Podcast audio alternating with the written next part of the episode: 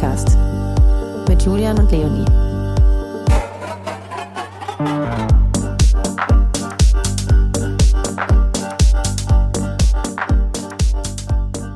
Herzlich willkommen, liebe Clara Sauer, lieber Sven Sauer, Lieber Julian Kron. Hallo. Hi zusammen. Hi. Unsere erste Folge im neuen Jahr 2024. Schön, dass ihr da seid. Ich stelle euch mal kurz vor. Das wird jetzt eine etwas längere Vorstellung. Äh, ich bin gespannt. Habt ganz schön was auf dem Tacho, ihr zwei. Ähm, es waren sicherlich schon viele Menschen, die euch jetzt vermeintlich nicht kennen, nämlich schon auf äh, etlichen Veranstaltung, Veranstaltungen von euch.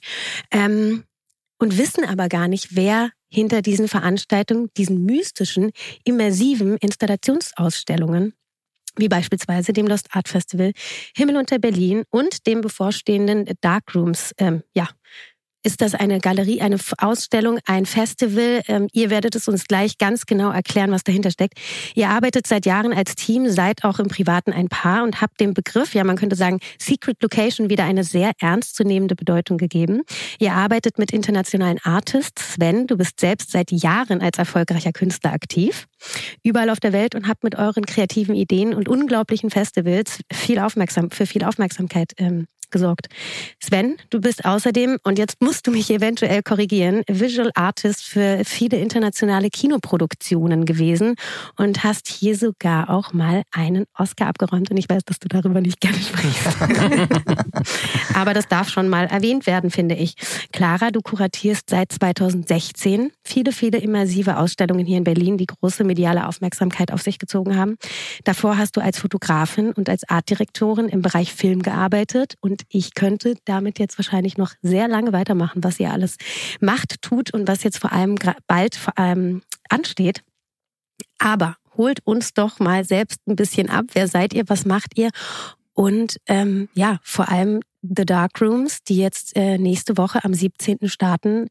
Was hat es damit auf sich und ähm, wo geht die Reise weiterhin?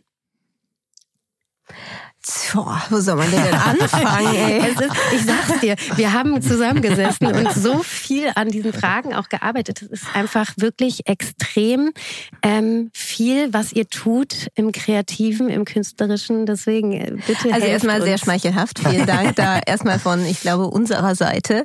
Äh, was machen wir? Ja, wir machen in der Tat Ausstellungen. Wir nennen uns gerne eher Ausstellungsmacher als Kuratoren. Ich finde, Kuratoren ist mal so ein sehr museales Wort, wo man irgendwie etwas Abgehobenes mit verbindet. Das möchten wir gar nicht sein. Also wir wollen Ausstellungsmacher sein, wir wollen äh, Erlebnisse erschaffen mit Kunst. Das Ganze immer gerne in der Dunkelheit. Wir sind Freunde von der Dunkelheit. Mhm. Und ähm, wir alle hier.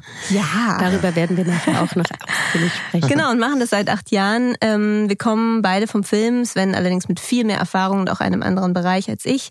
Ähm, aber wir sind sehr erlebnisorientiert, würde ich sagen, und äh, haben da unsere Liebe in industriellen Bauten in Berlin gefunden und versuchen es mit Kunst wieder zu beleben. Hm.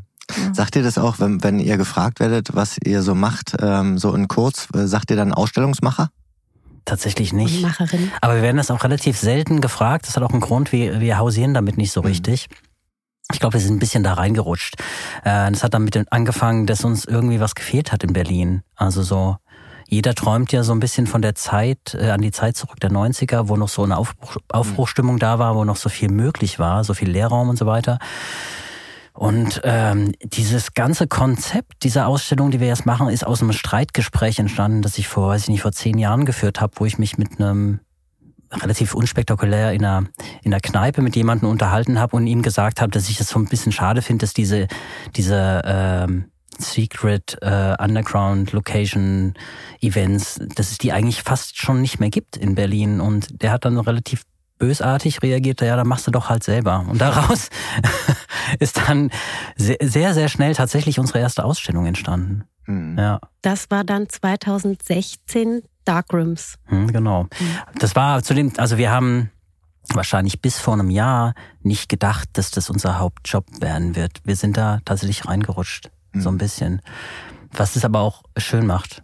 Mhm. Ja. Und das heißt, Darkrooms, was jetzt auch dann anläuft in Berlin, gab es eigentlich schon immer in verschiedenen Ausführungen in, an verschiedenen Orten oder? Ja, also das Konzept The Darkrooms ähm, gibt es seit dieser 2016, äh, seit diesem Ereignis. Mhm. Und äh, weil wir uns eben gefragt haben, was passiert, wenn wir das Licht ausmachen und mhm. Leute nicht mehr die ganze Zeit von sich Selfies machen und ihre tollen neuen Blog-Einträge oder Social-Media-Einträge teilen, sondern sich doch wieder mit der Kunst beschäftigen. Und wir haben tatsächlich keine andere Möglichkeit gesehen, als ihnen das Licht zu nehmen und ähm, ja, sie in die Dunkelheit zu schmeißen und sie mit ihren Sinnen zu reagieren zu lassen auf mhm. das, was kommt. Und das hat extrem gut funktioniert. Und ähm, das war dann quasi unsere Ausstellungsform, ne, das, äh, wie wir, wie wir Ausstellungen machen wollten. Das wurde extrem gut angenommen und drumherum waren dann eben verschiedene Veranstaltungskonzepte. Wir ähm, haben diese Ausstellung angefangen, die nur sechs Stunden ging. Also wir hatten die äh, ehemalige Wilner Brauerei, ein Gebäude, was jetzt leider komplett äh, neu gemacht wurde, ähm, durften wir noch bespielen und da standen dann 2500 Leute vor der Tür und äh, seitdem dachten wir, okay, wir machen daran weiter. Tatsächlich ähm, war es dann anderthalb Jahre später so, dass diese Wilner Brauerei gekauft wurde und äh, der damalige Pächter zu uns kam und meinte, dieser Ort ist nur für Künstler da und für mhm. die Kulturszene. Ähm, wir müssen irgendwie mit einem großen Bang gehen, ohne, ohne nur zu weinen. Lass uns alles verbinden, was hier mal passiert ist in den letzten 15 Jahren. Lass uns Clubkultur feiern, lass uns Mus äh, Kunst feiern, lass uns ganz viel Musik erleben und vor allem ganz viele Menschen dahin bringen. Und äh, somit kam dann innerhalb von zwei Wochen das Lost Art Festival mhm. als Konzept zusammen und dann haben wir das innerhalb von fünf Monaten gestemmt. Und darauf basiert eigentlich alles, was wir jetzt mhm. entwickelt haben. Mhm. Das ist ja, ich würde da ganz kurz noch mal kurz ähm, reingehen. Du sagst, 2500 Leute standen bei euch vor der Tür. Das ist ja tatsächlich auch ein großes Thema, ne? Gerade, dass es eigentlich sehr schwer ist, Leute zu ziehen mit gewissen Projekten oder mit gewissen Ideen und dass ihr da so ein ja so einen Zeitgeist getroffen habt, ähm, mit Raum und Zeit eigentlich auch zu spielen und da dann die Menschen angezogen habt. Das ist sehr was Schönes, ähm, da auch wieder neue Perspektiven und auch so neue Räume zu öffnen. Mhm. Das war ja auch im Grunde genommen war es ja auch eine Provokation. Ja, mhm. also wir haben, haben uns zusammengetan mit ein, ein, paar anderen Künstlern und haben halt diese Ausstellung entwickelt, weil wir so ein bisschen genervt waren, dass die Leute sich überhaupt nicht mehr auf die Kunst konzentriert haben, nämlich nur noch auf sich und haben halt dieses Projekt ins Leben gerufen, was aber eben, äh, ist aber mal ehrlich, wirklich, das Konzept sagt ja, dass jeder Besucher, dass wir ihm erstmal misstrauen. Mhm. Und deswegen waren wir umso erstaunter. Mm, ja, indem wir halt sagen, wir, wir schalten dir das Licht aus, damit du eben keine Chance mehr hast, äh, Selfies zu machen. Mhm. Damit, das ist ja erstmal ein Misstrauensvotum, was man mhm. rausgibt. Und, und umso erstaunter waren wir, dass so viele Leute vor der Tür standen, die dann scheinbar doch das gleiche Gedankengut haben wie wir und mhm. die scheinbar auch irgendwas vermisst haben, was wir vermisst haben. Und das hat uns, glaube ich, am meisten überrascht und auch motiviert, dann weiterzumachen. Mhm. Äh, jetzt ist ja der Begriff äh, The Dark Rooms etwas doppeldeutig, äh, insbesondere im, im Kontext der Clubkultur. Was war denn zuerst da, das Konzept oder das Wort? Aber ich glaube, es wird missverstanden tatsächlich. Also Dark Rooms ist eine, mh, hm, nicht Hommage ist das falsche Wort, ist ein eine also, Ode. Ja, wie, äh, also du hast in dem, in dem Kunstbereich hast du die, die White Boxes oder die White Rooms, Cubes, White Cubes, ja. Und das, darum geht's. Wir wollten den Gegenpol dazu schaffen. Es mhm. ist gar nicht so sehr der Link zur Clubkultur, wo es was äh, Sexuelles hat. Mhm. Aber natürlich spielen wir mit dem Begriff. Funktioniert mhm. fantastisch in Berlin. Ja. Das glaube ich dir sofort. ähm, und ich glaube auch, dass es, ich meine, Darkrooms im übertragenen Sinne jetzt auf die Clubkultur gespielt, spielt ja genau mit dem gleichen Thema und mit der gleichen Idee. Also in der Dunkelheit verschwinden, abtauchen. Bei dir selbst sein. Anonym, erleben. anonym sein auch, ne? Genau. Und sich eben nicht zeigen, beziehungsweise nicht zeigen für andere, für Kameras oder für Social Media, whatever, sondern ja. tatsächlich im eigenen Raum seine eigene Geschichte schreiben. Mhm. Und auch die Zeitlichkeit verlieren. Ne? Also ja. es ist ja wirklich, auch die Nacht hat ja was unglaublich Faszinierendes ich finde, man wird fast wie ein anderer Mensch, wenn es dunkel wird. Das, äh, und das erleben wir in unseren Ausstellungen auch, dass die Leute unglaublich zur Ruhe kommen, weil niemand zuschaut. Mhm. Also ich habe das heute nur erlebt. Ich habe heute einen Künstler vom Flughafen abgeholt und dachte so, bei diesem Ausgang, wenn man so rauskommt aus dem aus der Gepäckabgabe, man ist ja wie auf dem Präsentierteller. Mhm. Alle gucken einen an, jeder hält irgendwie ein Schild und alle gucken sich dann so ganz komisch um und äh, aber es ist eine ganz komische Situation ja. und genau das ist bei der Dunkelheit finde ich gar nicht da. Und das ist aber bei den Galerien, wie man sie kennt, also die White Cubes auch total so. Man kommt ja da rein und das ist gefühlt wie Putzlicht, was ja. da drin an ist, ne? Dass die mhm. Kunst bestmöglich im Zweifel ausgeleuchtet wurde. Ich finde es übrigens auch beim, beim Berghain äh, Einlass auch genauso, dass man irgendwie erstmal da alle Scheinwerfer auf einen selbst, da stehen da die Türsteher und so, du willst hier rein und da, ich meine, dahinter sind dann die Darkrooms, aber erstmal wird man komplett gecheckt. Ja, mhm. ja, es ist halt, es ist, ja, man wird so auf, man wird so auf dem Präsentierteller, wie du gerade sagtest, schon irgendwie dargestellt und das finde ich in den herkömmlichen Galerien, wie man sie kennt, also in den weißen Räumen, sehe ich das genauso. Also man fühlt sich beobachtet. Ich gucke mir Kunst an und werde gleichzeitig dabei beobachtet.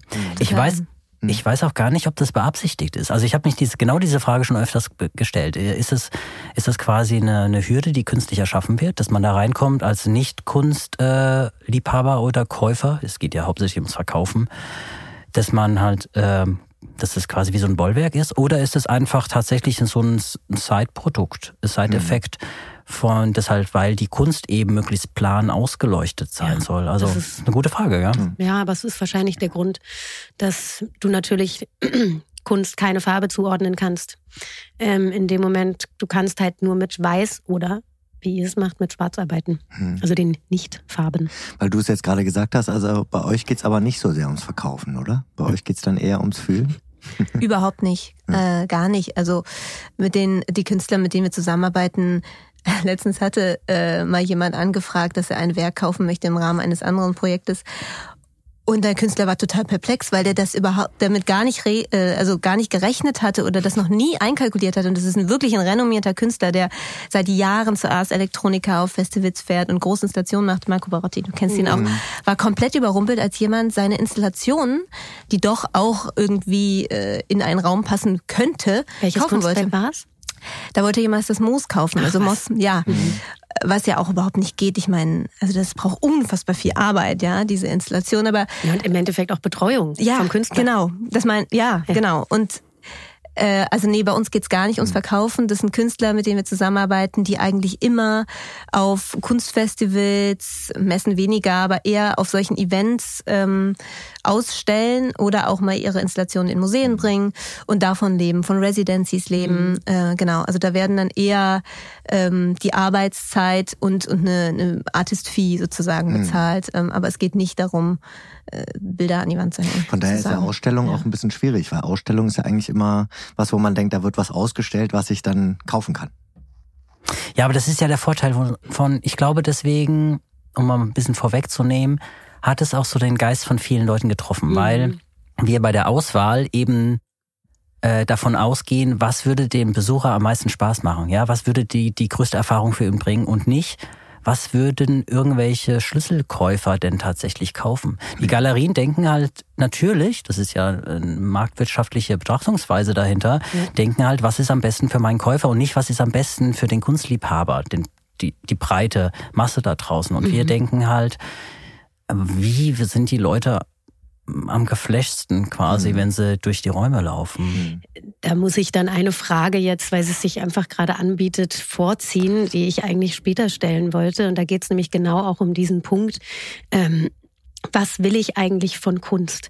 Und will ich die Kunst kaufen oder ist die Kunst ähm, für mich, weil ich sie erlebe? Ja, und ähm, du hast da selbst auch ein Kunstwerk erschaffen, welches eigentlich da ziemlich genau den, den Punkt trifft. Ähm, äh, Tulpin, ähm, Tulipmania. Tulipmania. Ich suche jetzt gerade die Frage natürlich. Tulipmania. Tulipmania, genau, wo es eben auch genau um diese Frage geht. Also was will ich eigentlich von Kunst? Ne? Was würde passieren, wenn ein Kunstwerk sich beim Kauf selbst zerstören würde, richtig? Also so ein bisschen diese Banksy-Philosophie auch, der sein ähm, Kunstwerk ausgestellt hat und beim Kauf des Kunstwerks hat sich dieses dann sofort selbst eliminiert. Und ähm, das finde ich eine total spannende Frage. Also worum geht's eigentlich dem Kunstkäufer? Ist er eben Käufer oder ist er Liebhaber? Mhm, genau. Ja. Und erlebt er die Kunst oder will er sie einfach nur haben? Und ich finde, das ist bei Kunst ein riesen, also natürlich ein riesengroßer Unterschied. Und ich glaube, bei bildender Kunst ist es sowieso noch mal was anderes als bei Installationskunst. Aber ich fand diese Frage sehr, sehr spannend dahinter. Ähm, was, worum geht's eigentlich? Mhm.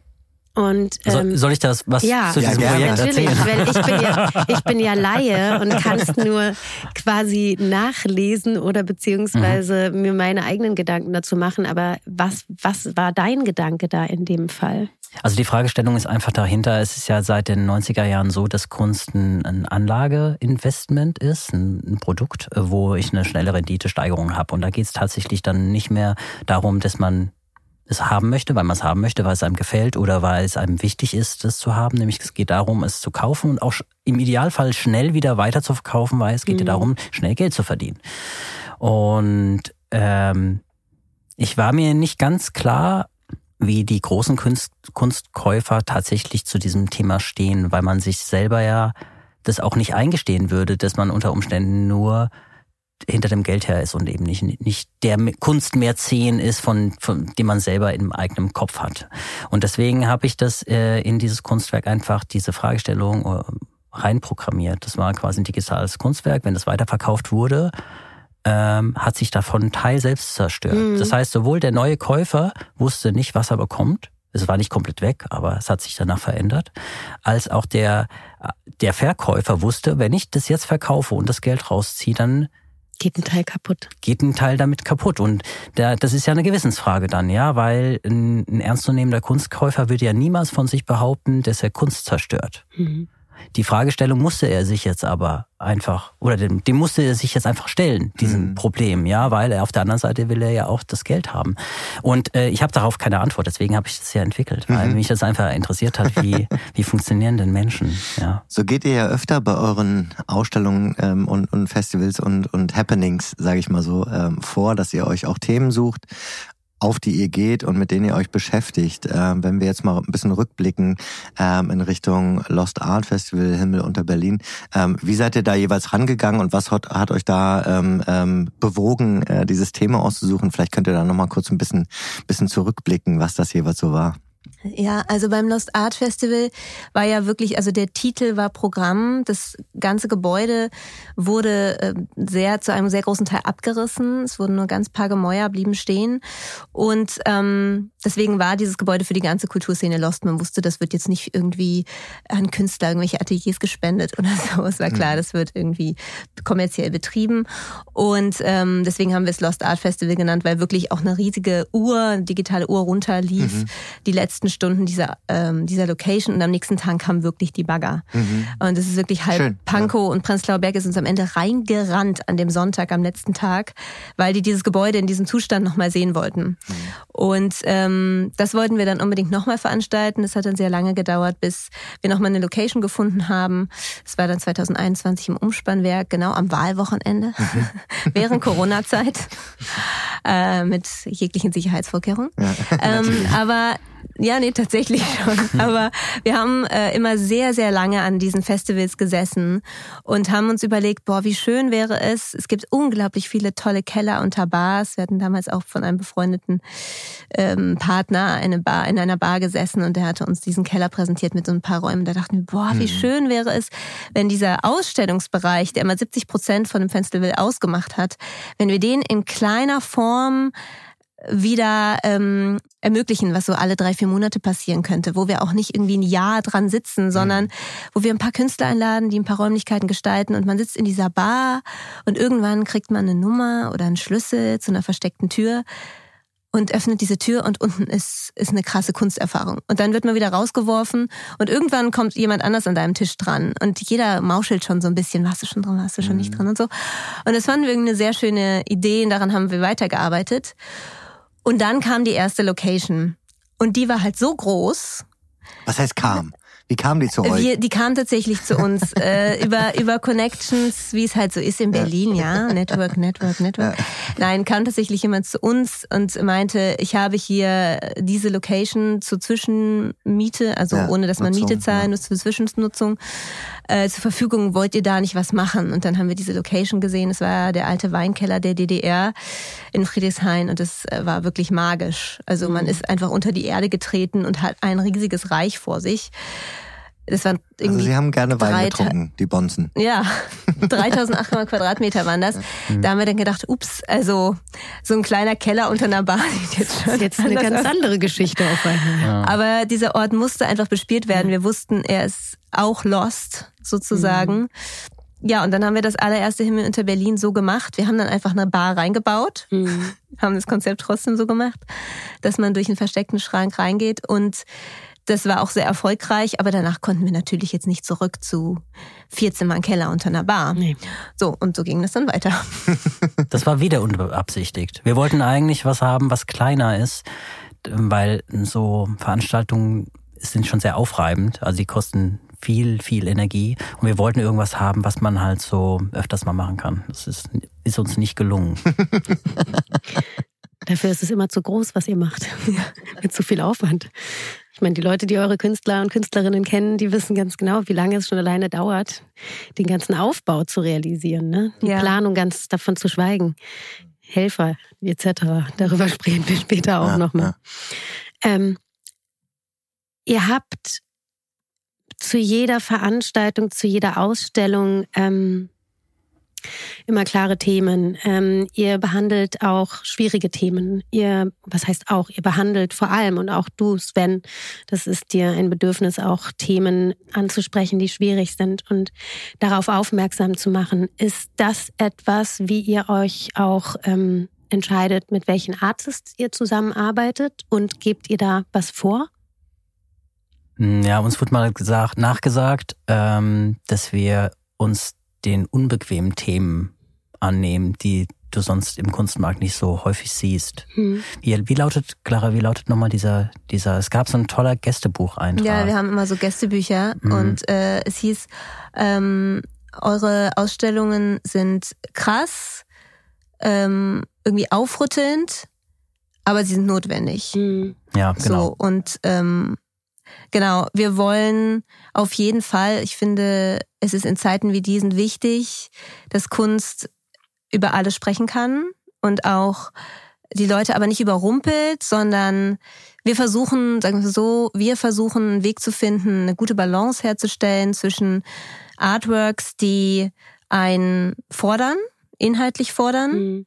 visuell natürlich vielleicht oder im besten Fall auch ansprechend oder verstörend sind, aber auf jeden Fall die einen aufrütteln und zwischen Artworks, in denen man eher das verarbeiten kann, eher zu sich selber eine Stimme wiederfindet, ein bisschen zur Ruhe kommt, bevor man sich dem nächsten Thema widmet. Also das versuchen wir in unseren Ausstellungen auch so aufzubauen, dass man nicht so eine krasse Ladung bekommt. Was uns ganz Mhm. wichtig ist, ähm, ist, dass jeder einen Zugang dazu finden kann. Also wir möchten nicht ellenlose, äh, endlos lange, sorry, Mhm. endlos lange ähm, Flyer machen zu jedem Mhm. Kunstwerk oder endlos lange Texte einsprechen oder oder oder. Also dass man wie im Museum quasi nur noch damit beschäftigt ist, die Nummer zu drücken auf seinem Audioguide, Mhm. sondern wir möchten kurze, knackige Texte haben, die einen kurzen Einblick geben zu dem Werk und die Leute dann aber auch eigene Eindrücke gewinnen lassen, ähm, weil es wichtig ist, die finde ich, die Hürde zu nehmen, Kunst wahrzunehmen. Hm. In Galerien oder auch in Museen habe ich das Gefühl, dass Leute immer denken, sie wären nicht wissend genug, diese Mhm. Kunst für sich äh, anzunehmen oder sich dem zu stellen oder dazu eine Meinung zu haben. Und das finde ich ganz schade, weil ich finde, bei Musik kennen wir das alle. Man kann genau, wenn man ein Musikstück hört, hat man dazu eine emotionale Reaktion. Ich mag das oder ich mag es nicht. Mhm. Und es steht so und es ist voll in Ordnung. Mhm. Und bei der Kunst haben wir das Gefühl, ich muss erst mir unglaublich viel Wissen in den Kopf knallen, Mhm. bevor ich sagen kann, ich mag ich mitreden das. kann. Genau, oder Das mitreden kann. Das Gefühl genau. in der Kunst, ne? Und das versuchen wir durch kurze Texttafeln, äh, die ein bisschen wachrütteln. die man aber auch braucht, um es zu Die verstehen. braucht man, die ja. braucht man auf jeden Ja. Fall, genau. Aber es ist lesbar. Also Ja. man kann es innerhalb von 30 Sekunden hat man eine Idee, Ja. auf der man aufbauen kann. Ich muss noch mal kurz hier so ein bisschen einhaken, weil ähm, hier sprechen ja drei ähm, äh, MenschInnen, äh, die sich auf jeden Fall sehr gut mit dem Event auskennen. Ich tue das zum Beispiel nicht. Ähm, äh, ich war bisher leider noch nicht da. Ich habe es nicht geschafft. Nächste Äh, von Woche, daher, nächste Woche. genau, absolut. Ähm, und ähm, oder in ein paar Tagen, also in zwei Tagen wahrscheinlich. Ähm, und ähm, äh, für einen für einen Außenstehenden jetzt und das ist das, was mich auch interessiert, das ist also wie eine Ausstellung. Was passiert denn vor Ort genau? Also das heißt, du hast jetzt gerade einen Hint gegeben, also es gibt äh, sozusagen ein, ein, ein Audio-Guide, ähm, es gibt eine Art von Dramaturgie, durch die man geleitet, oder ist das so? Oder wie Audioguide gibt's nicht. Mhm. Es gibt, ähm, also grundsätzlich wird man bei uns immer, man kriegt bei uns immer ein Entree. Mhm. Man wird immer empfangen von netten Menschen. Ich finde das ganz wichtig, dass wir keine Bergheintür haben, sondern dass wir die Leute mit Liebe empfangen. Und, oder wir finden das sehr wichtig. Ja. Ähm, und dann wird man reingeführt in das Konzept. Bei Darkrooms ist es ein bisschen anders als bei Himmel unter Berlin, aber man kriegt eine Einführung in das Thema, in das Konzept dieser Ausstellung und wird dann in die Dunkelheit sozusagen entlassen, in beiden Fällen. Ähm, grundsätzlich ist es bei uns so, dass ein Künstler immer einen Raum bespielt, mhm. damit das Werk auch atmen kann. Und ähm, dann hangelt man sich von Raum zu Raum, in dem nächsten Fall jetzt eben nach oben. Mhm. Ähm, und jeder Raum hat eben quasi noch eine kleine Texttafel, wo eine kurze Info steht. Okay. Mhm. Genau. Mhm. Und ihr habt aber die Dramaturgie, also das heißt, da ist auch sehr viel Dramaturgie äh, ja. gefragt. Es ist sogar so, dass umso länger man in der Ausstellung bleibt, umso mehr Level sieht man. Also die ganzen Kunstwerke sind auf irgendeiner ähm, auf irgendeiner Ebene auch miteinander verbunden. Es gibt zum Beispiel auch ganz viele versteckte kleine Zitate und Elemente mhm. in der Ausstellung, die man erst sieht, wenn man sich damit beschäftigt und vor allem mit anderen Leuten austauscht. Also so um mal zum Konzept vom Himmel unter Berlin zurückzukommen, das ist, ist entstanden, weil wir einfach festgestellt haben, hm, ich hole jetzt mal ein bisschen aus, wenn man mhm. zusammen in einem, in, in einen Kinofilm geht beispielsweise mit einer mit ein paar Freunden, Freundinnen und geht anschließend direkt nach Hause, hat man den Kinofilm unter Umständen sehr schnell vergessen. Wenn man danach aber sich zusammen in eine Kneipe setzt und noch was trinkt und sich darüber unterhält, dann verfestigt sich der Film in unserem Kopf. Man mhm. hat man hat was ganz anderes. Mhm. Und wir haben uns echt sehr lange überlegt, ob wir das bei Kunst nicht auch schaffen können. Ja, die Leute gehen zu einer Ausstellung, rennen rein, rennen schnell wieder raus Next. Sind, next, mhm. sind zu Hause, der Kopf ist wieder leer. Wie kriegen wir das hin? Und äh, die, die Grundidee von Himmel unter Berlin war eben, eine Bar zu schaffen, diese bekannte Bar, wo die Leute anschließend wieder zurückkommen und sich mit anderen, unter Umständen sogar fremden Leuten drüber unterhalten, dass, damit es sich verfestigt. Und die, mhm. diese Mechanismen versuchen wir immer wieder einzubauen in die Ausstellung. Irgendwas, was die Leute aktiviert und stärker, ja, damit sie sich stärker mit den Themen auseinandersetzen. Mhm. Schön. Gab es da eigentlich aus der Kunstszene ähm, auch mal Gegenwind gegen das, was ihr tut, im Sinne von, ähm, warum sind die so schnell so erfolgreich? Warum kriegen die diese krassen Künstler? Oder vielleicht auch diese Verbindung zwischen, ich sag mal, etwas laissez-fairerem Bargeflüster und wirklich sehr ernstzunehmender Kunst? Ich glaube, dafür fischen wir in unterschiedlichen Teichen. Hm. Ähm, weil die Galerie- und Kunstszene, also ich glaube schon, dass es Leute gibt, die unsere, zu unseren Ausstellungen kommen und die auch irgendwie Galerien besuchen. Finde ich auch voll in Ordnung und voll legitim. Wir sagen ja nicht, das eine ist schlecht, das andere ist gut. Überhaupt nicht, aber ich glaube tatsächlich, dass die Schnittmengen irgendwie relativ klein sind. Also so große Kritik haben wir meines Erachtens nicht, nicht bekommen. Nicht, nicht mitbekommen zumindest. Aber ja. ihr habt ja auch Konkurrenz. Also ja, aber dann eher aus dem ähnlichen Teich. Ja, aber wobei genau. wir das auch nicht als Konkurrenz bezeichnen, mhm. gar nicht. Wir sind sehr, also wir freuen uns über jeden, mit dem wir kollaborieren können, ähm, weil ich nicht finde, dass man in der eine ist gut, der andere ist besser mhm. denken müsste oder ähm, wie viele Leute gehen dahin, wie viele gehen zu uns, sondern wir freuen uns über über alles, was in dieser Stadt also wir können ja vor allem nur über Berlin sprechen, mhm.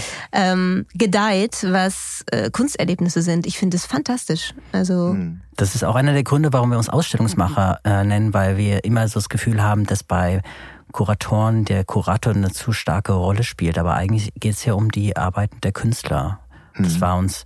Und ich glaube, das ist auch der Grund, warum wir mit so vielen äh, Künstlern befreundet sind und auch ähm, vielleicht Leute nach Berlin ziehen, die sonst nicht hierher kommen würden, mhm. weil denen das bewusst ist, dass er, dass wir anders mit denen sprechen.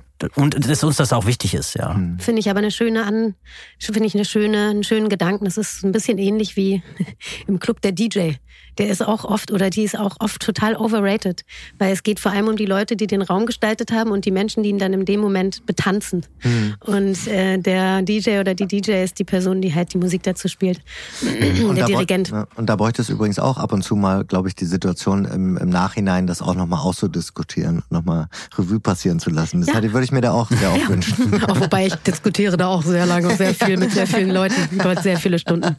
Ich würde noch mal ganz kurz darauf zurückkommen. Ähm, ja, ähm, euer, eure Mystik, die ihr in ähm, nicht nur den Artists, sondern aber auch in euren Locations äh, widerspiegelt ähm, und in der Art und Weise, wie ihr es kommuniziert, nämlich sehr undercover. Ähm, unterm Radar könnte man schon fast zum Teil sagen. Was spielt das für eine Rolle und ähm, warum haltet ihr auch eure Locations wirklich bis zum allerletzten Moment ähm, geheim? Also tatsächlich hat es eine ganz andere Bedeutung, als die meisten davon jetzt ausgehen, was es wäre. Wir haben tatsächlich, wir haben mit dem ersten Lost Festival eine sehr schmerzhafte Erfahrung gemacht. Ähm, mhm. Es wird jetzt sehr persönlich, aber da war es so, wir hatten einen riesigen Lost-Schriftzug aufs Dach gepackt und äh, an Tag der Eröffnung habe ich einen Anruf bekommen von unserem Partner, hat gemeint, äh, Sven, hier liegt halt ein Toter vor uns auf dem auf, auf dem Platz. Und ich habe halt erst gedacht, wir, wir leben halt Zeitalter der, des Sarkasmus und der Ironie, dass er mich mhm. verarscht, aber der hat dann, äh, war halt so nervös, dass, dass er halt gemeint hat, hat das Gespräch abgebrochen und hat gemeint, er muss jetzt mit der Polizei telefonieren. Und er hat gesagt, wer ist von eurem Team noch hier? Genau. Wer war über Nacht Und dann, hier? dann, dann war halt relativ schnell gerade, oha, weil wir arbeiten halt, wir bauen halt auch nachts auf und das ist natürlich der absolute Worst Case zu mhm. denken, dass einer von dem Team äh, verunglückt ist, irgendwie was auch immer passiert ist. Und dann kam Schritt für Schritt raus in den, äh, in den äh, Folgestunden, dass es halt jemand war, der ähm, ja, depressiv war. Depressiv war und den Schriftzug, Niemand von uns im Team. Den, den, den Schriftzug quasi ähm, ah. als Aufforderung empfunden ah. hat, um sich vom Dach zu stürzen. Und ich, das, das hört sich vielleicht seltsam an, aber wenn du mit so einem Team von 200 Leuten so ein Festival aufbaust und an dem Tag der Eröffnung liegt eine Leiche davor, dann zerstört das so unglaublich die Dynamik von allem, dass wir auch kurz davor waren, das halt einfach abzublasen. Und ähm, das war einer der Schlüsselpunkte, warum wir auch gesagt haben, wir wollen einfach keine Leute mehr bei den Ausstellungen haben, die da nichts zu suchen haben. Wir hatten anschließend noch ein paar ähnliche Erfahrungen, dass dann plötzlich Leute vor der Tür gestanden haben, die dem Ganzen, das Ganze sehr gestört haben. Und wir haben uns irgendwann dazu entschieden, nein, die Leute kriegen das 48 Stunden vorher, damit halt nur die Leute anwesend sind, die sich auch wirklich dafür interessieren und eben keine anderen Menschen. Ähm, uns wurde dann natürlich jedes Jahr wird uns vorgehalten, dass es ein künstlicher Hype ist, der damit erzeugt werden sollte, aber es hat tatsächlich eine andere, andere Historie. Einen anderen Ursprung, genau, das ja. ist auf jeden Fall der Ursprung. Ja, das war auf jeden Fall eine, ja, das war auf jeden Fall äh, eine krasse Situation. Mhm. Ich erinnere mich da auch noch dran. Meine Mutter war vor Ort und hat mich angerufen und meinte, hier ist die Kripo, was ist hier los? Naja, anyways, auf jeden Fall, ähm, genau, da kommt es her. Ähm, und wir verfahren damit ganz gut. Die Leute ähm, finden die Location immer. Sie kriegen ja immer die Info 48 Stunden vorher. Wir mögen es aber auch, was sich dadurch eigentlich eher entwickelt hat, muss ich sagen, ähm, dass es wie so ein Phantom ist. Mhm. Ähm, dass wir kurz aufpoppen und nur die Leute, die da waren, wissen, wo es war und dann sind wir auch wieder weg. Ein Glühwürmchen. Ja, es ist, wir, wir, wir scheren, Entschuldigung, ich habe heute mit ganz mhm. vielen englischen Artists gesprochen. Wir teilen ähm, gleiche Erinnerungen mhm. an einen Ort, den es vielleicht gar nicht mehr gibt und das finde ich irgendwie ziemlich schön. Mhm. Und gleichzeitig schützt ihr den Ort ja auch in genau. dem Moment, wo ihr und auch die Menschen, die Artists, euch selbst, wo man halt, in dem man eben diesen Raum noch nicht freigibt. Oder macht ihn irgendwie unsterblich in diesem Moment, mhm. so auch wenn sie vielleicht dann wieder weg sei, äh, sein mhm. sollten. So, das ist ja auch irgendwie, also wie geht ihr denn an diese Suche von Orten und den Umgang mit Orten, freien Räumen? Das ist ja immer noch ein Riesenthema oder vielleicht mehr denn je, ähm, weil sie eigentlich verschwinden. Es wird wahnsinnig schwer immer. Also bei uns ist es so, dass wir zwei tatsächlich einmal im Monat eine Besichtigung von der Location haben. Mit unseren Partnern. Mit ja. unserem, ja, mit unseren Partnern zusammen. Und ähm, es ist nicht so linear, wie man sich das vorstellt, dass man eine Veranstaltung hat, dann schaut man sich eine neue Location an und ein halbes Jahr oder ein Jahr später ist die nächste Veranstaltung. Es ist so, dass meistens so vier bis zehn Locations parallel alle laufen und dann ist es halt die Frage, wie weit kann man die denn überhaupt entwickeln, dass sie zugänglich sind für Besucher. Mhm. Und dann fliegt 80 Prozent während diesem Entwicklungsprozess raus und das dauert im Durchschnitt drei Jahre. Also von der ersten Besichtigung bis zu einer eventuellen Veranstaltung vergehen fast drei Jahre. Mhm. Und wie ist da überhaupt, also wie muss man sich das vorstellen? Den, also ist da ein riesen Wettbewerb hinter den Kulissen. Also wenn man sich jetzt anschaut, ähm, Clubs, äh, ähm, andere Locations, ähm, Brands, ich weiß es nicht, also wer alles sucht. Äh, dann gleichzeitig werden aber auch andere Räume wieder frei. Also jetzt ist ja gerade so eine Entwicklung, weiß nicht, ist mein Gefühl jetzt als Laie, dass jetzt äh, ganz viel in der Stadt Büros frei werden oder ähnliches, ne? Also so einfach so ein Gesellschaftsthema auch. Ähm, wie geht ihr damit um? Also ist es, ist es irgendwie, muss man dann der Erste sein, um sowas zu entdecken? Oder wie, wie, wie ist da der, der Druck auch? Also der Erste, also wir bespielen tatsächlich ja meistens Locations, die noch niemand gesehen hat oder die wir zum letzten Mal bespielen dürfen mhm. in diesem Zustand. Das reizt uns auch sehr und das äh, ist auch ein großer Reiz bei unseren BesucherInnen, muss ich sagen. Also diese, diese Location spielt auch eine große Rolle. Ähm, wir suchen natürlich immer, wir gucken uns unglaublich viel um. Wir haben unsere Augen gefühlt überall, kennen auch vieles. Ähm, es gibt aber, glaube ich, auch noch ganz viel, was wir noch nicht kennen, wo wir auch große Hoffnungen immer noch hm. wecken. ähm, aber es ändern sich ja auch Strukturen in Berlin. Es wird auf jeden Fall seit Jahren immer schwieriger. Also als wir angefangen haben 2016, da waren überall irgendwelche leerstehenden Kraftwerke oder mhm. Gebäude, die wirklich spannend waren. Ähm, aber inzwischen ist es natürlich sehr viel auch saniert und wird als Event-Locations äh, vertrieben, mhm. die sind für uns überhaupt nicht spannend. Mhm. Also das muss man einfach so sagen, weil äh, wenn da schon 10.000 Bands gespielt haben, warum sollen wir dann da was inszenieren, weil die Kunstwerke ja auch immer auf den Raum reagieren, das ist dann vielleicht schon zu gesehen. Aber ähm, es gibt auch oft den Fall, wie beim ersten Himmel unter Berlin, dass Leute wissen, was wir machen, was wir auch mit den Locations schaffen. Dadurch, dass wir auch Locations oft bespielen, die noch nie bespielt wurden. Mhm schaffen wir natürlich auch eine große Aufmerksamkeit dann. Ähm, manche haben es auf jeden Fall schon mal auf dem Schirm, schon mal was gesehen. Und äh, das ist dann für Location-BesitzerInnen dann auch oft spannend, weil wir die Locations manchmal nicht nur extrem äh, arbeitsreich ähm, instand setzen. Mhm. Gerade beim letzten Himmelter Berlin haben wir ähm, einen 100 Jahre alten Keller, der so ein Fußballfeld groß war, komplett ausgeräumt, von Metallschrott und Stein befreit. Mhm. Das ist natürlich auch spannend. Also es gibt beide Fälle. Wir halten unglaublich viel Ausschau. Manchmal treten aber auch Leute auf uns zu. Mhm. Das ist auch interessant, dass ihr da auch, ne, wenn du sagst, ihr arbeitet viel mit entweder Locations, die zum letzten Mal oder zum ersten Mal bespielt werden, dass ihr auch da mit diesem Zeitstrahl arbeitet. Also dass da auch Zeit wieder eine Rolle spielt und diese mhm. Endlichkeit oder ein Neustart eingeläutet wird. Das finde ich ähm, schön. Ja. Es ist halt nicht wiederholbar. Ich glaube, alle unsere ja, genau. Ausstellungen genau. musst du halt tatsächlich in dem Moment auch besuchen. Umso, weil danach existiert die Location nicht mehr oder fast sehr viele Kunstwerke reagieren halt auch mit äh, auf, auf die Location. Mhm. Das heißt, also selbst wenn die woanders dargestellt werden würden, nochmal später würden sie ganz anders wirken. Und das ist auch so ein ja, das ist für uns auch wichtig, ja, dass man halt mal raus muss, weg vom Rechner, äh, wieder in die Realität zurück, um diese Erfahrung zu machen weil sie ist halt endlich. Ja. Mhm. Es ist inzwischen total lustig auch zu beobachten oder schön für uns auch zu beobachten. Wir kommen da sicherlich noch drauf, aber es fällt mir nur gerade ein. Wir haben ja mal relativ viele Helfer bei unseren mhm. Veranstaltungen und wir haben tatsächlich inzwischen sehr viele Helfer, die sich sowohl für die erste Aufbauphase, für den Anfang Aufbau Kunstwerke, für die Aufsichten und für den Abbau einteilen lassen, weil sie die Transformation des Gebäudes mhm. auch so schön finden. Mhm. Und das ist für uns natürlich auch total schmeichelhaft schmeichelhaft, dass ähm, die auch diese Leidenschaft haben dafür, dass man einen Ort so verändern kann. Habt ihr mal überlegt, auch da Zuschauer zu inkludieren in den Prozess? Das ist ja schon schön. Aber was meinst du mit? Ja, also dass man auch die Gäste da irgendwie in diesen Transformationsprozess inkludiert.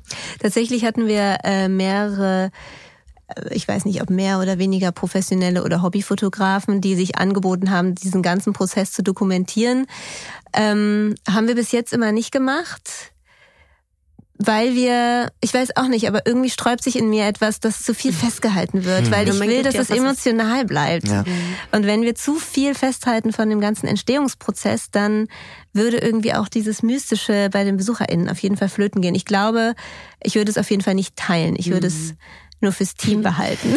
Ja. Der, der Prozess ist halt nur für die Leute, die vor Ort sind, also auch beim Aufbau. Ja, also das, das ist wie eine Operation. Ich finde ja zum Beispiel auch äh, Festivalaufbau fand ich auch wahnsinnig beeindruckend oder viel, fast viel spannender als dann das Festival selber, weil man, weil es entsteht eine Community, es entstehen mhm. Bekanntschaften, es entstehen ganz tolle Momente und ähm, wenn man das dokumentieren würde, dann würde man das den Menschen, die da sind, wegnehmen. Mhm. Vielleicht. Ja. Naja, vielleicht ist nee. Naja, vielleicht, ich finde schon das nicht. ich, find, ich verstehe das schon und das generell dann auch so aus der Hand zu geben. Ne? Also das ist ja, man macht sich ja auf in dem Moment. Also wenn ihr das dann in die Fra also in die Allgemeinheit rausstreuen würdet und dann würde jemand quasi ein Making of Lost Art Festival, das würde die Türen öffnen und oder ein Making of äh, Dark Rooms, dann ist es kein Dark Room mehr. Mhm. Ja. Also, das würde genau. sich verändern. Das ja, würde die Man Idee macht sich ja Gedanken um die Inszenierung, wie ja. äh, Außenstehende das erleben sollen. Ja, genau. Genau. Mhm. Ja. Aber nicht nur das, also wir äh, feiern zum Beispiel unsere Helfer auch ganz Krass. Ganz extrem. Ganz, ganz extrem, weil uns halt, weil wir einfach gar keine Chance hätten, das umzusetzen mhm. ohne die. Und deswegen bekommen die beispielsweise die gleichen Rechte wie die Künstler. Mhm. Die dürfen bei allen zukünftigen Veranstaltungen immer an der Schlange vorbei. Die kriegen jedes Mal, wenn sie am Eingang ihre Helferkarte zeigen, kriegen die einen kostenlosen Shot ob sie, mhm. ob sie wollen oder sie nicht. Sie, sie kriegen sowieso nach jeder vier Stunden Schicht ein Glas Prosecco. Genau, also wir, wir ich finde, wenn man, wenn man halt wirklich den Dreck rausträgt aus einer Location, dann kann man damit auch mit Champagner anschließend anstoßen. Wir ja. versuchen uns auch, oder sagen wir so, ich versuche mir, ich habe ein ganz gutes Gesichtsgedächtnis, nicht immer die Namen und ich versuche mich sehr darin zu üben, jetzt von diesen ganzen Helfern auch, die so sehr oft kommen, mir die ganzen Namen zu merken. Und das ist, war jetzt ein schöner Moment. Ich habe zum, zum Glück inzwischen eine ganz tolle äh, Kommunikationsassistentin, die mir hilft, diese tausend Helfer ähm, einzuteilen und zu koordinieren und mit denen zu kommunizieren. Und ich habe, wenn ich dann immer wieder auf diese Helfereinteilungsliste gucke und sehe, ah, die und die ist wieder dabei und der ist schon wieder dabei. Oh nein, der hat letztes Mal 15 Schichten gemacht. Oder meine Kollegin Claudia heißt, sie schickt mir dann eine SMS. Der will wirklich all diese Schichten dabei sein. Bist du sicher? Nicht so, ja, ja, das ist Olli, kein Problem. Der, der, der feiert's voll, er ist fantastisch. Und das ist, das ist total schön. Mhm. Wie muss man sich das eigentlich vorstellen? Also so hinter den Kulissen, wie, wie viel Hilfe braucht ihr da eigentlich, um auch irgendwie ähm Also das ist abhängig von der, logischerweise von der Location und der Arbeit, die zu machen sind, aber bei den letzten Lost Festivals waren es zum Schluss 1200 Helfer. Mhm. Das ist schon viel. Für eine, man muss immer in dem in der Größe von einer Kunstausstellung denken. Ja, also wenn man jetzt von einem riesigen Konzert oder von einem Festival äh, aus dieser Perspektive sieht, dann hört sich das erst erstmal nicht viel an, aber es ist halt eine Kunstausstellung und dann mhm. steckt allein die Koordination ist Wahnsinn. Mhm. Ja. Ja, das sind schon echt viele. Ich habe dann ich habe, wir haben ganz viele Baupartner logischerweise auch, weil wir die Locations immer sicher machen müssen. Und der hat mir was ganz Tolles erzählt, was, was für uns irgendwie auch ein Leitfaden wurde. Und zwar ist das, ein, äh, glaube ich, der zweitgrößte Gerüsthersteller Deutschlands gewesen. Und er war für die für das Personal zuständig, hunderte von Mitarbeitern. Dann gab es natürlich auch noch eine äh, C-Level-Ebene, also der Vorstand. Mhm. Und die hatten irgendwie einen Jahrestreffen und haben sehr teuer Essen kommen lassen. Und dann hat er gesagt, ja, aber das gleiche Essen, das hole ich für meine Jungs jetzt auch. Und ja. zwar exakt das gleiche Essen. Weil die arbeiten hier und wer richtig buckelt, der muss auch richtig essen. Mhm. Und das, das hat uns so beeindruckt, diese, diese, dieser Ansatz, diese Ideologie, dass wir das auch bei uns versuchen, mehr und mehr aufzunehmen. Also Sea-Level-Essen haben wir nicht, aber wir, aber wir das Sea-Level sitzt gerade vor uns. nee, aber wir versuchen uns in allem sehr zu kümmern, sagen wir es mal so, ja. ja. Um da noch mal kurz ein bisschen drauf äh, einzugehen, also ich glaube, so das, was wir jetzt gehört haben, ähm, äh, irgendwie ist alles, was ihr so mitgenommen habt, die Erfahrung aus eurem Leben, aus eurer ähm, Karriere vielleicht auch, ähm, lässt ihr gerade alles wieder einfließen. Könnt ihr da nochmal jeweils ein bisschen zurückschauen, wo ihr herkommt und was ihr dann jeweils davon äh, jetzt gerade einbringt? also, du. Genau, also wirklich so bei der, wo, was, was auch die anderen Jobs, die ihr macht oder gemacht ja, habt, da ja. für eine Rolle spielt. Ähm, das wäre, glaube ich, auch nochmal spannend. Aber ich glaube, ihr müsst die Frage ein bisschen eingrenzen. Tatsächlich. du hast ja viel gemacht. Also ich habe jetzt auch schon einiges ähm, gehört und gelesen ähm, äh, von von Melancholia bis äh, Game of Thrones ähm, äh, unter anderem. Äh, also das, da hat mich jetzt interessiert, was genau was genau hast du da gemacht und wie bringst du das jetzt ein? Also ich komme aus den, das heißt Visual Effects. Mhm. Das sind die Sachen beim Film, wenn zum Beispiel am Anfang von einem Film ist ein wird die komplette Landschaft von Zombies überrannt. und äh, sogenannte Establishing Shots. Und das sind die, die ich bei Kinofilmen und Serien gemacht hat. Also da, wo der, wo dem Zuschauer klar wird, okay, in dieser Szenerie spielt es, ja, es spielt im Mittelalter oder es spielt ein Science-Fiction-Film. Das sind meistens, das nennt man Supertotalen, wo man einen Eindruck bekommt. So sieht das Ganze aus. Und äh, da gibt's eine ganz, ganz kleine Berufssparte, die heißt Matte Painting. Das sind im Grunde genommen Hintergründe, die gemalt werden und später in den Film eingesetzt werden, damit die Landschaften noch eindrucksvoller aussehen, noch verschneiter aussehen oder noch zerstörter. Und das ist darauf hatte ich mich spezialisiert und ich glaube fast 18 Jahre. 18, mhm. 18 Jahre habe ich das gemacht, ja. Mhm. Und dann gab es aber den Punkt, wo du dachtest, so jetzt, jetzt ist gut? Tja, also nach dem Oscar. Äh, Sorry. Es ist tatsächlich. Einfach mal gedroppt. ja, ja. Also ja am Anfang schon gemacht.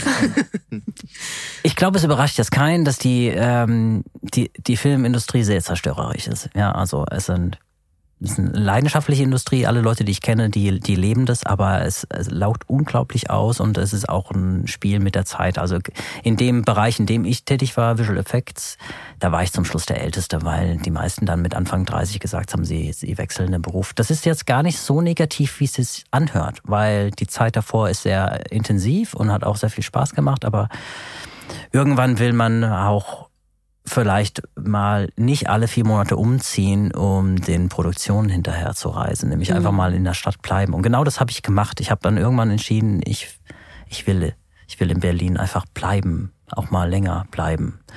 Und äh, das ist der Moment gewesen, wo ich gedacht habe, was interessiert mich noch? Und dann entstanden die Ausstellungen. Aber wie gesagt, so ein bisschen als als Abfall, ja, nicht Abfallprodukt, so ein bisschen als Zufall, Zufallprodukt, ja. Wie es war, war nicht geplant, dass wir beide diese Ausstellung so vorantreiben, dass sie mehrere tausend Menschen ziehen. Ich glaube aber, um darauf zu kommen, was jetzt beeinflusst ähm, von damals, was du auf jeden Fall damals schon machen musstest oder es auch machen wolltest, ist, dich in den Zuschauer hineinzuversetzen, mhm. wie er es schafft, in einer Welt im Film anzukommen mit diesen Establishing Shots zum Beispiel, ja. Und ich glaube, das ist auf jeden Fall etwas, was auch in die Inszenierungsideen reinspielt, die wir entwickelt haben über die Jahre oder auch deine, die Anfänge von den Ausstellungen, die du gemacht hast, äh, mit 360 Minutes Art. Sven hatte, bevor wir quasi zusammenkamen, äh, schon quasi eine erste sehr provokante Ausstellungsreihe gestartet. Und ich glaube, was bei dir auf jeden Fall immer sehr, sehr präsent ist, ist, dich in andere Menschen reinzuversetzen, zu gucken, wie kann ich sie zu etwas hinbringen, ohne dass sie es so richtig merken. Mhm. Ja, oder eine Geschichte erzählen vielleicht auch. Und das macht ihr ja in euren Veranstaltungen auch. Also man ist ja immer auf einem Weg. Man ist unterwegs irgendwo hin. Man weiß aber nicht wohin. Und auf dem Weg begegnet man unterschiedlichen Situationen, Geräuschen, Lichtern ähm, Kunstwerken natürlich und neuen Informationen. Und das finde ich ist schon, ich musste, bevor ich wusste, was ihr alles macht, hatte ich den, mein erstes Gefühl war, krass, da hat jemand wirklich Ahnung, wie er oder sie es schafft, mich irgendwo hinzubringen und ich habe keine Ahnung, was passiert. Aber ich habe auch keine Angst davor. Mhm. Und das fand ich sehr cool weil ich neugierig bin. Ich bin ein neugieriger Mensch und ich finde, das ist etwas, was diese, ja, dieses Gefühl extrem abholt hm. und ähm, dadurch auch so eine Besonderheit schafft. Das, das macht uns aber auch selber Spaß. Wir hatten. Äh, Wie so ein Rätsel. Ja, ja, genau. Und wir hatten mal auch irgendwie zu zweit gesagt, so, uns macht das Entwickeln der Ausstellung deswegen so viel Spaß, weil wir halt auch lange Zeit vor allen anderen die Möglichkeit haben, diese Ausstellung zu besuchen.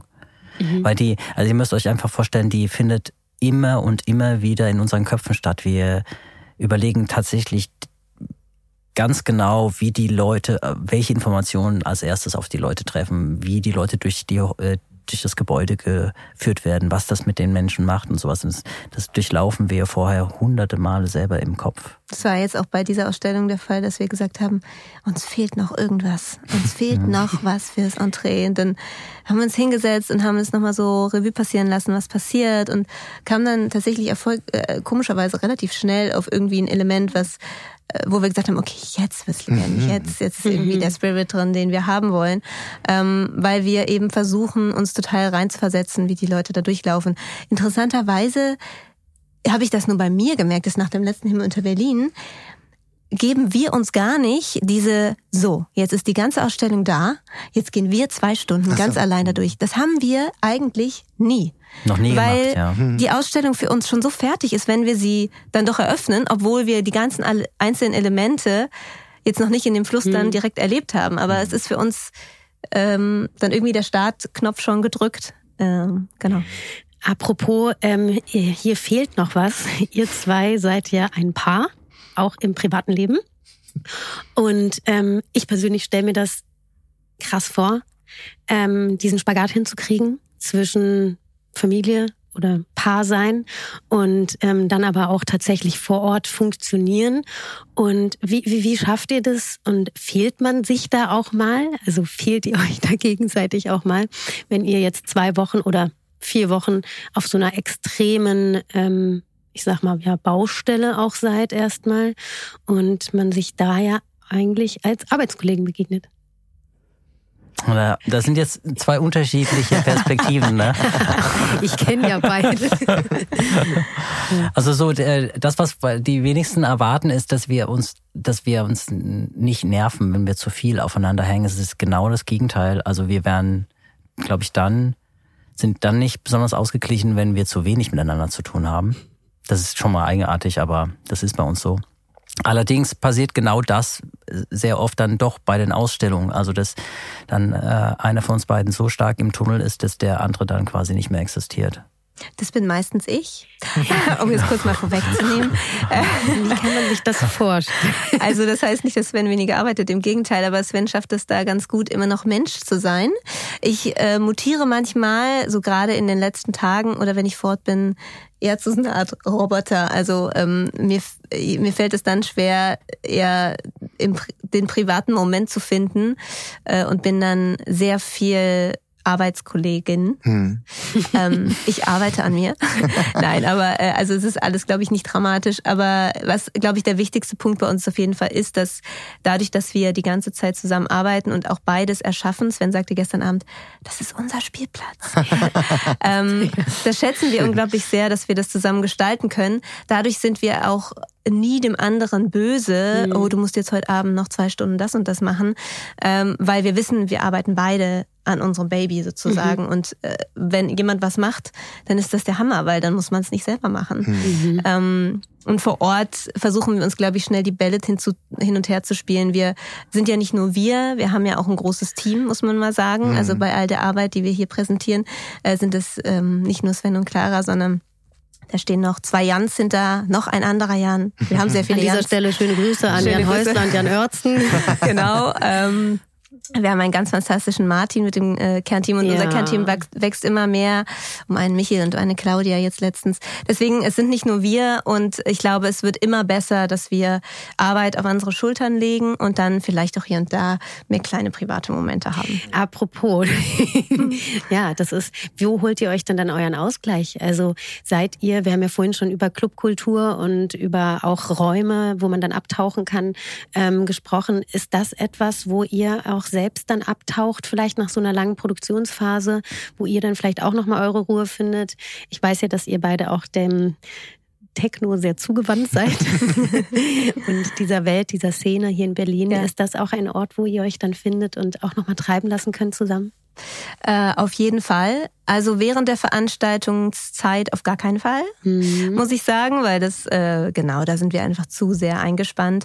Aber grundsätzlich, ähm, ich meine, wir lieben diese Stadt mit allen ihren Facetten und vor allem natürlich auch diese ganze äh, Clubkultur und ähm, frönen dem auch gerne und ähm, machen das vor allem vorher und danach dann lieber. Aber ähm, tatsächlich ist es so, ich meine, ich glaube, das kennt jeder auf den eigenen Veranstaltungen, ist man jetzt nicht der, der, äh, also auch beim Lost Art Festival, Festival haben wir, mhm. glaube ich, es geschafft, zwei Minuten zu tanzen. Mhm. Ähm, aber das ist auch in Ordnung, weil dann gestaltet man und man genießt es umso mehr. Und ich meine, man kennt sich ja inzwischen auch ganz gut, wenn man einfach nur mal Gast sein darf. Ja. Das ist umso schöner. Und da muss ich sagen, sind wir dann auch ganz privat. Mhm. Ja, ganz privat gefällt, gefällt ihr mir auf jeden Fall auch sehr, sehr gut. ähm, aber jetzt tatsächlich nochmal zurückzukommen auf die Vorbereitung beziehungsweise ähm, die Veranstaltung selbst, eure Helfer, eure Kollaborationspartner auch. Ne? Man muss ja auch sagen, ähm, diese riesengroße Masse an Aufgaben, die ihr dort habt, ähm, diese lange Zeit, die ihr dann dort auch verbringt mit der Vorbereitung von diesen Veranstaltungen, von diesen Ausstellungen, die nimmt natürlich viel von euch ein und ähm, währenddessen, das dauert zum Teil, sagt mir, wenn ich falsch liege, aber an so einer Veranstaltung arbeitet ihr ein halbes Jahr. Und hm. ähm, ja. auch relativ fulltime. Ja, könnte man sagen. Ähm, wie geht ihr damit um oder auch mit ähm, mit euren Künstler und Künstlerinnen, wenn es um Kollaborationen geht, wenn es, äh, ich sag mal, dahin geht, ähm, dass man auch dem Kommerz sich ein bisschen zuwendet, um vielleicht damit auch ein bisschen Geld zu verdienen, ähm, was halt durch diese Veranstaltungen wahrscheinlich viel weniger hängen bleibt als das, was man sich wünscht. Ja, hm. ähm, wie wie wie geht man mit solchen Anfragen um? Also tatsächlich enthalten wir uns da noch ein bisschen. Also wir haben haben irgendwann mal gelernt oder mussten lernen. Wir mussten irgendwann mal die Entscheidung treffen dass unsere Ausstellungen Geld kosten. Am Anfang mhm. waren die, waren die kostenlos und irgendwann hatten wir hatten relativ spät erst den Mut, auch Geld dafür zu verlangen.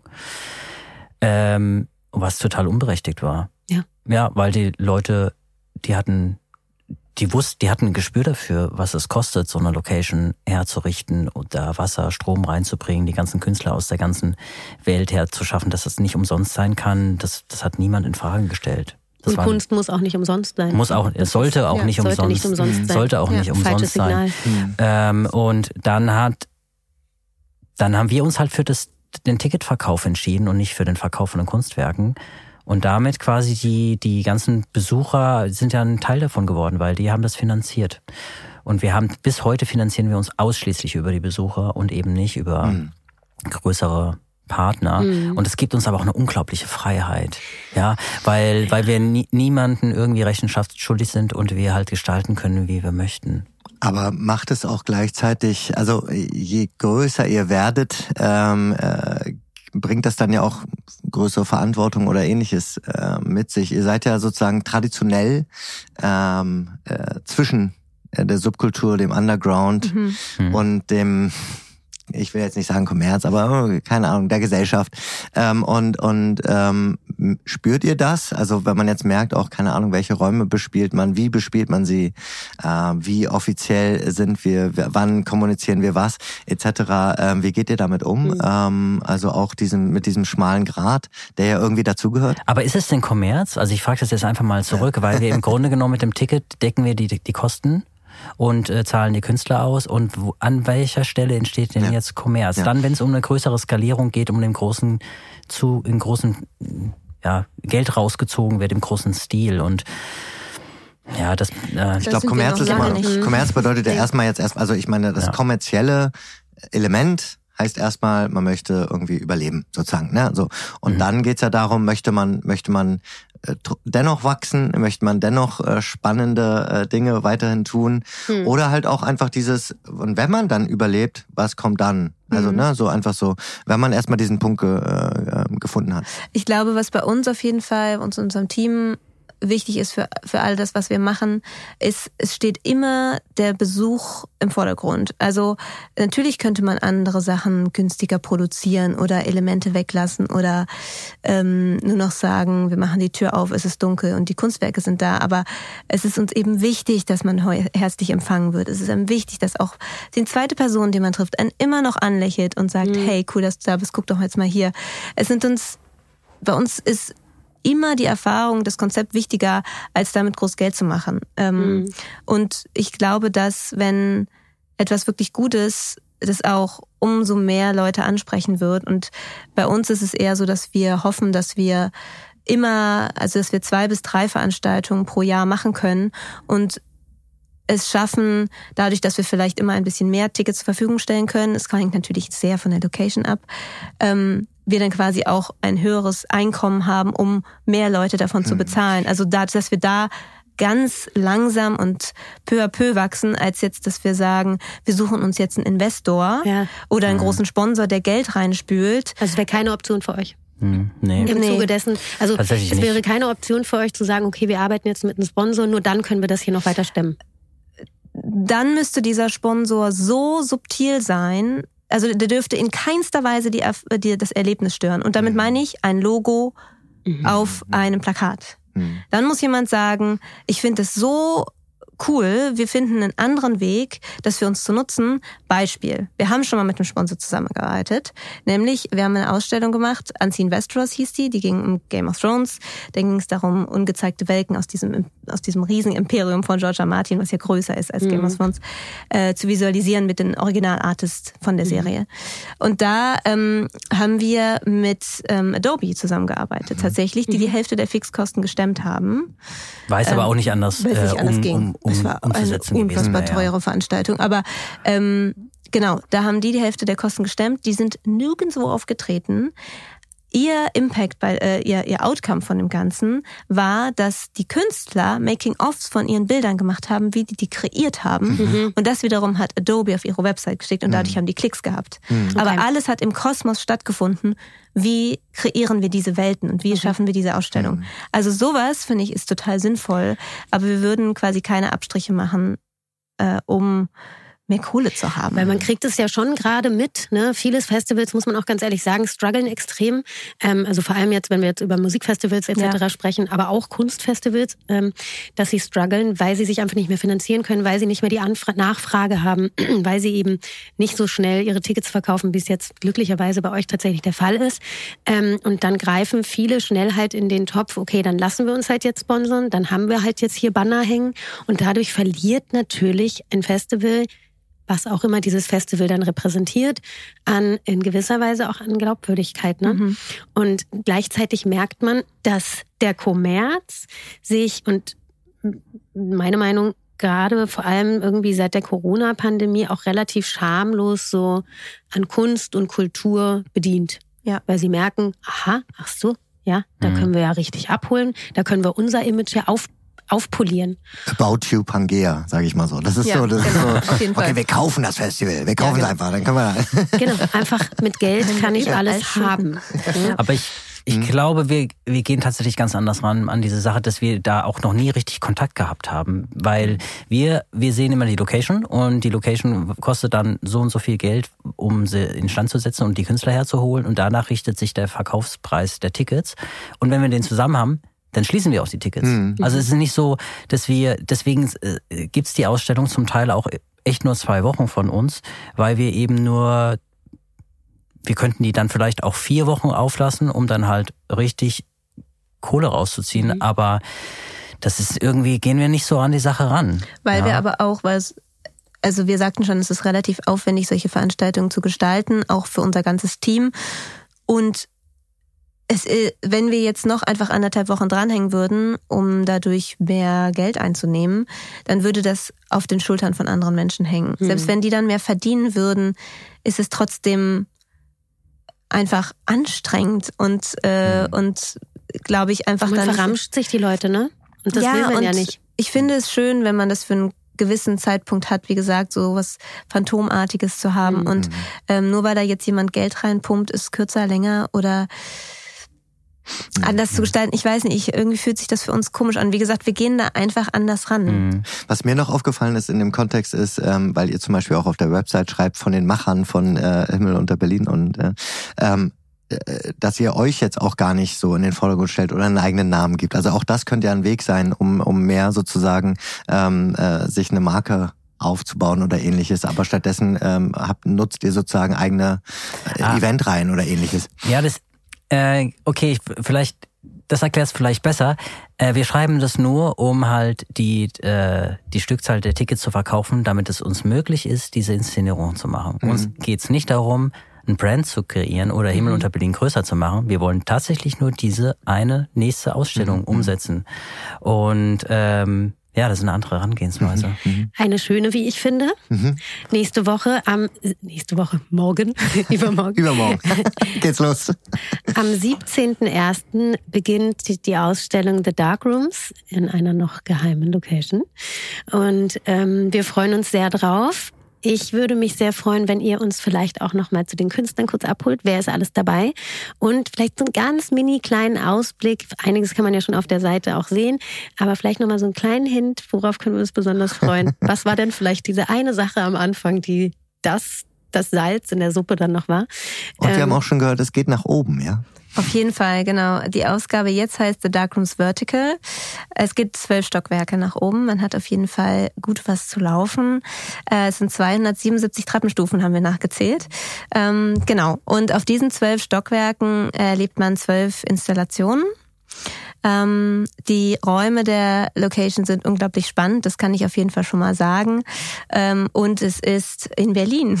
Mhm. und äh, genau, es ist. Äh, Ihr geht ja wirklich ins Detail jetzt.